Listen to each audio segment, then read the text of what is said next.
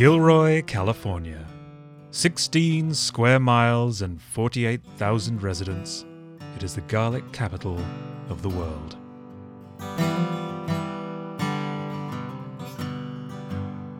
For three days every July, 95,000 visitors flock to the town for the Gilroy Garlic Festival. There they trade in garlic bread, garlic ice cream, and garlic. All this occurs under the gaze of Giant Herbie, mascot of the Garlic Festival.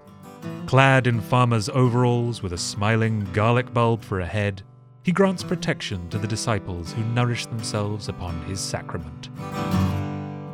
What few of these garlic fans might realize is that somewhere beneath their feet, deep in the soil of Gilroy, is buried a lost treasure worth more or less than all the garlic in the world.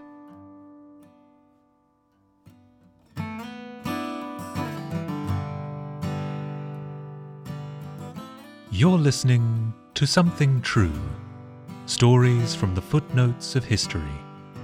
Written by Duncan Fyfe and read by Alex Ashby. This week's episode Malpaso. On Christmas Eve, 1852, Maria Sanchez's husband drowned while trying to cross the Pajaro River. Maria and Jose had met in Monterey County when she was 16. Jose was one of the wealthiest men in California, owning all the land that would one day become Gilroy, and even more besides. When Maria entered the marriage, she was illiterate and understood little English. In their twelve years together, those things had not changed, but many other things had. Jose became a father to their five children. Jose became a drunk. Jose became violent. Until finally, Jose became a dead man, his body rushing down the river in the pouring rain. His death was a massive inconvenience to Maria. She didn't care about him particularly. She cared that he owned more land than almost anyone in California, and he hadn't left a will. These facts were not lost upon the local lowlives. If Maria had looked out the windows of her mansion, even within days of Jose's death, she would have seen men poking their snouts around the cracks of her property, sniffing for treasure like treasure pigs. The government of Monterey County did not think Maria up to the task of managing her late husband's tremendous fortune. It assigned as the official administrator of his estate some dude who Maria had never even heard of. Maria was hardly surprised. She knew the courts would never allow her to legally handle her own affairs. She didn't have proficiency in the English language, and she wasn't a man. So she married someone who did, and was, a lawyer named Thomas Godden. Thomas and Maria approached the judge responsible for the estate, asking to be appointed administrators themselves, since they lived there and it was her house. No, I don't think that would be proper, said the judge. But since you're here anyway, Mrs. Godden, I do have some good news for you. I'm taking away your kids. Thanks to an archaic law from when California was part of Mexico, neither Maria nor her new husband Thomas could be the legal guardian of her five children. Widows who remarried lost that privilege. Maria could keep living in the same house as her children, but she would have no legal rights, and the judge would find some other guy to be their new dad. At the time, this was how the state protected children from opportunistic sleazes who married mothers and stole all their money. Maria was outraged. What a ridiculous law! As if I can't be trusted to decide for myself who I marry. You're so right, said Thomas, who was, secretly, stealing all her money. He'd written checks from the Sanchez estate out to himself, totaling about $7,000, and sold off some of Jose's cattle. He arranged a business trip to San Francisco to cash in further, and hopped aboard a steamship, which exploded in the Pacific Ocean, killing him. What a drag, thought Maria. Without a husband, any legal power she had had was gone. So she quickly found a replacement, a respectable doctor, Henry Sanford, and they married two months after Thomas Godden blew up. Around this time, the government completed its valuation of Jose Sanchez's estate. $300,000, approximately 85 million today. When the sheriff of Monterey County, William Roach, heard that number, he made what can only be described as a cartoon wolf noise, because he had seen so clearly how that money could be his.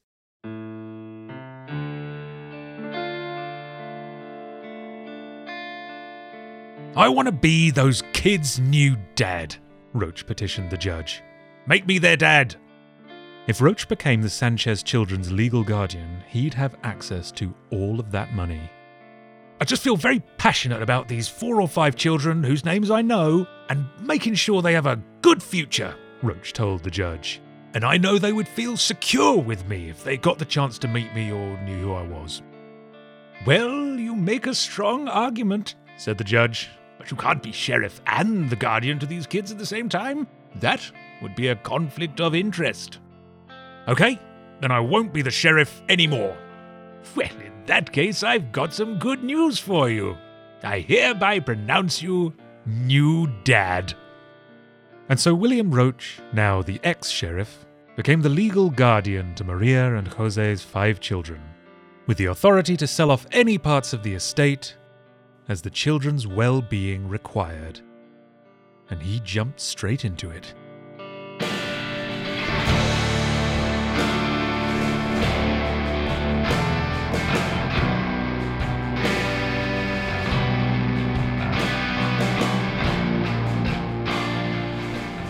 Roach sought permission to sell off the entire estate for the children. The judge agreed that he could sell half of it, with the remainder going to Henry and Maria Sanford. Roach, settling for that, quickly set about selling livestock and equipment, ending up with $73,000 in cash. Perhaps he considered for a moment putting some of that money towards the Sanchez children, but it is far more likely that he gathered it all up in a pile and stuffed it down his pants. Eventually, when one of Maria's daughters got engaged, she and her fiance asked Roach if they could get the inheritance she was legally entitled to. Roach stalled. Oh, what even is marriage, right? Why should some church get to define what your love is? The judge agreed with Roach, adding, You know, some say that marriage is just a weapon of the patriarchy. This is insane, said Maria. This is so obviously corrupt. Maria and Henry had to do something. So they hired David Terry, a hotshot lawyer from San Joaquin County and an avowed enemy of corruption.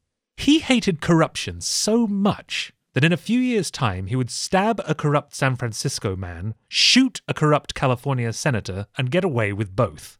This was the kind of antipathy towards corruption that Maria really needed right then. David came up with a plan.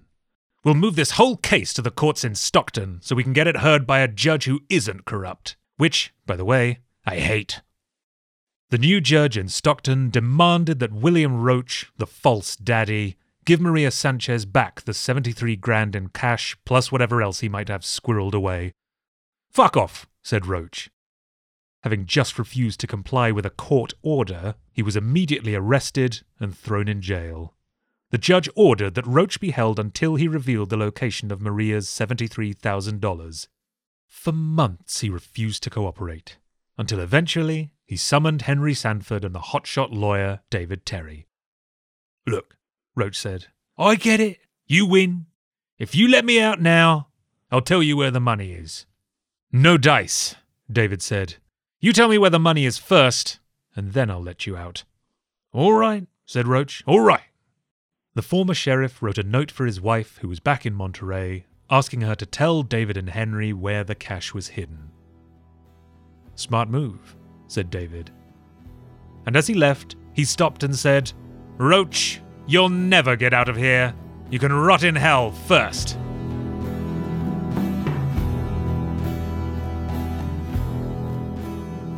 William Roach was not into that. He called over the guard and said, Hey, if you let me out of here, and if you could beat those dipshits to Monterey, half of that money is yours. Hot dog, said the guard. He rode to Monterey on horseback with a new note from Roach to his wife, while Roach himself, let out of his cell, fled into the mountains.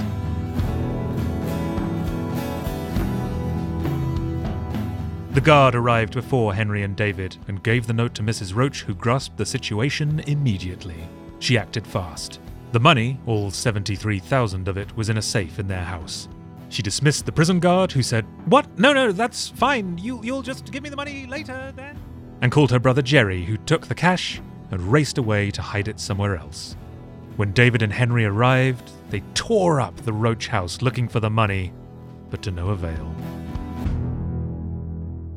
It was gone, and they realized they'd been had.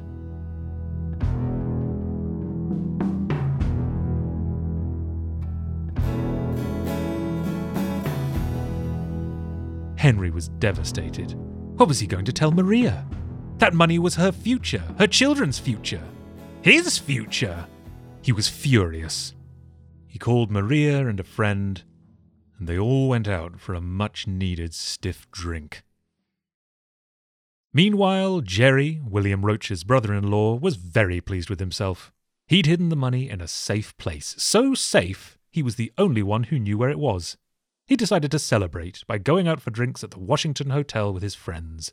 And while he waited at the bar, he ran into Henry Sanford. They recognized each other and an argument broke out. Then a fight. Then they both shot each other. And then they both died.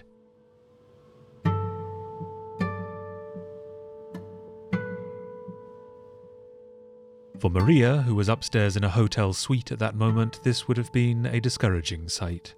Another husband was dead, for one thing.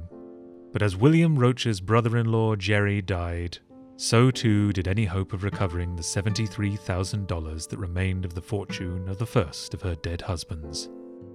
Gone forever. Everything for which she had put up with Jose's violence, married men she barely knew, fought the government, she watched it all disappear as the only man who knew where her family fortune was buried bled out onto the floor of a hotel bar.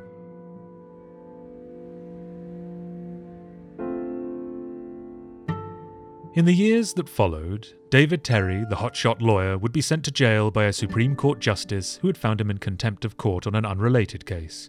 When David was released, he went and punched the Supreme Court justice at a train station. The justice, who had to be thinking, that is insane, why would you even do that, had his bodyguard kill Terry. William Roach, the former sheriff turned fugitive from justice, reunited with his wife and settled in Santa Cruz. Roach was out riding a horse one night when a mysterious group of men lassoed him, tied him up, and drowned him in the town well. His murderers were never identified.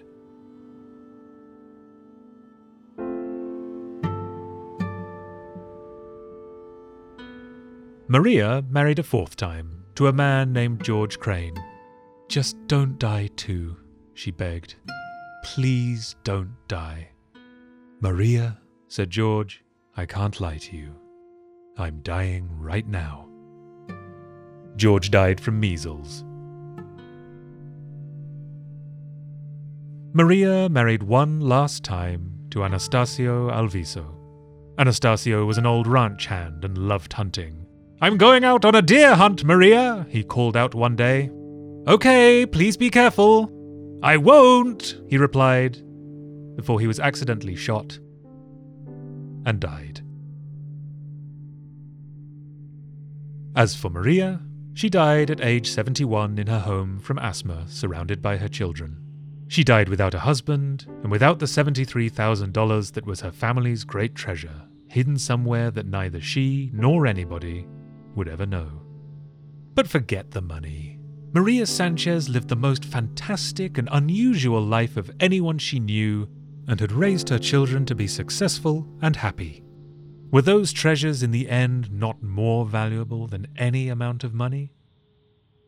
Of course not. It was $73,000.